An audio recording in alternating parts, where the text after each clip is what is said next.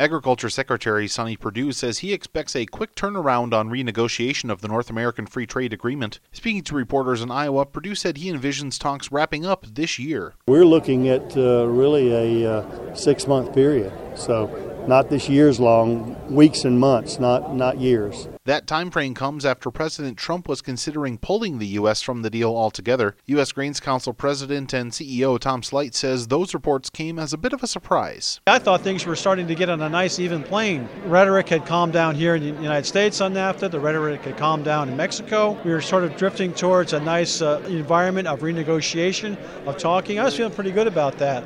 So, yeah, the, the executive order, or the report of the executive order, did surprise us. Ag groups were quick to comment on news of a potential NAFTA withdrawal and encouraged the administration to reconsider. Sleight says that will bode well for future trade interactions, but some relationships have been fractured. If nothing else happened, we demonstrated that U.S. agriculture will advocate for, for Mexican buyers. And so I think that if we can float along and have a good, honest, vigorous, but you know, end the negotiation, I think we'll be fine. But I think there has been damage done. Obviously, buyers are looking for alternative suppliers. Our competitors are obviously coming into that market and to the Mexican market much more frequently now. So there will be some damage. Just how much Well, you know? It could be very little. That's what we're hoping for. In the event that talks take place, many groups are hoping their language stays the same. Leslie McNitt with the National Corn Growers Association says producers don't want to lose their duty free access to NAFTA partners. I think first and foremost for us, it's just got to be that we want to keep what we have, which has been really, really great with respect to duty free access for corn and corn products. And we want to hold on to that. We've spent a lot of time integrating supply chains, working closely with our customers in Mexico and Canada. And those relationships are really strong, they're valuable, they're important. Trade across the board accounts for about 31% of corn farmers' income. So when you're looking at this farm economy, the certainty of having those markets for exports is really, really important to our guys, and we want to see that continue. Also, on the trade front,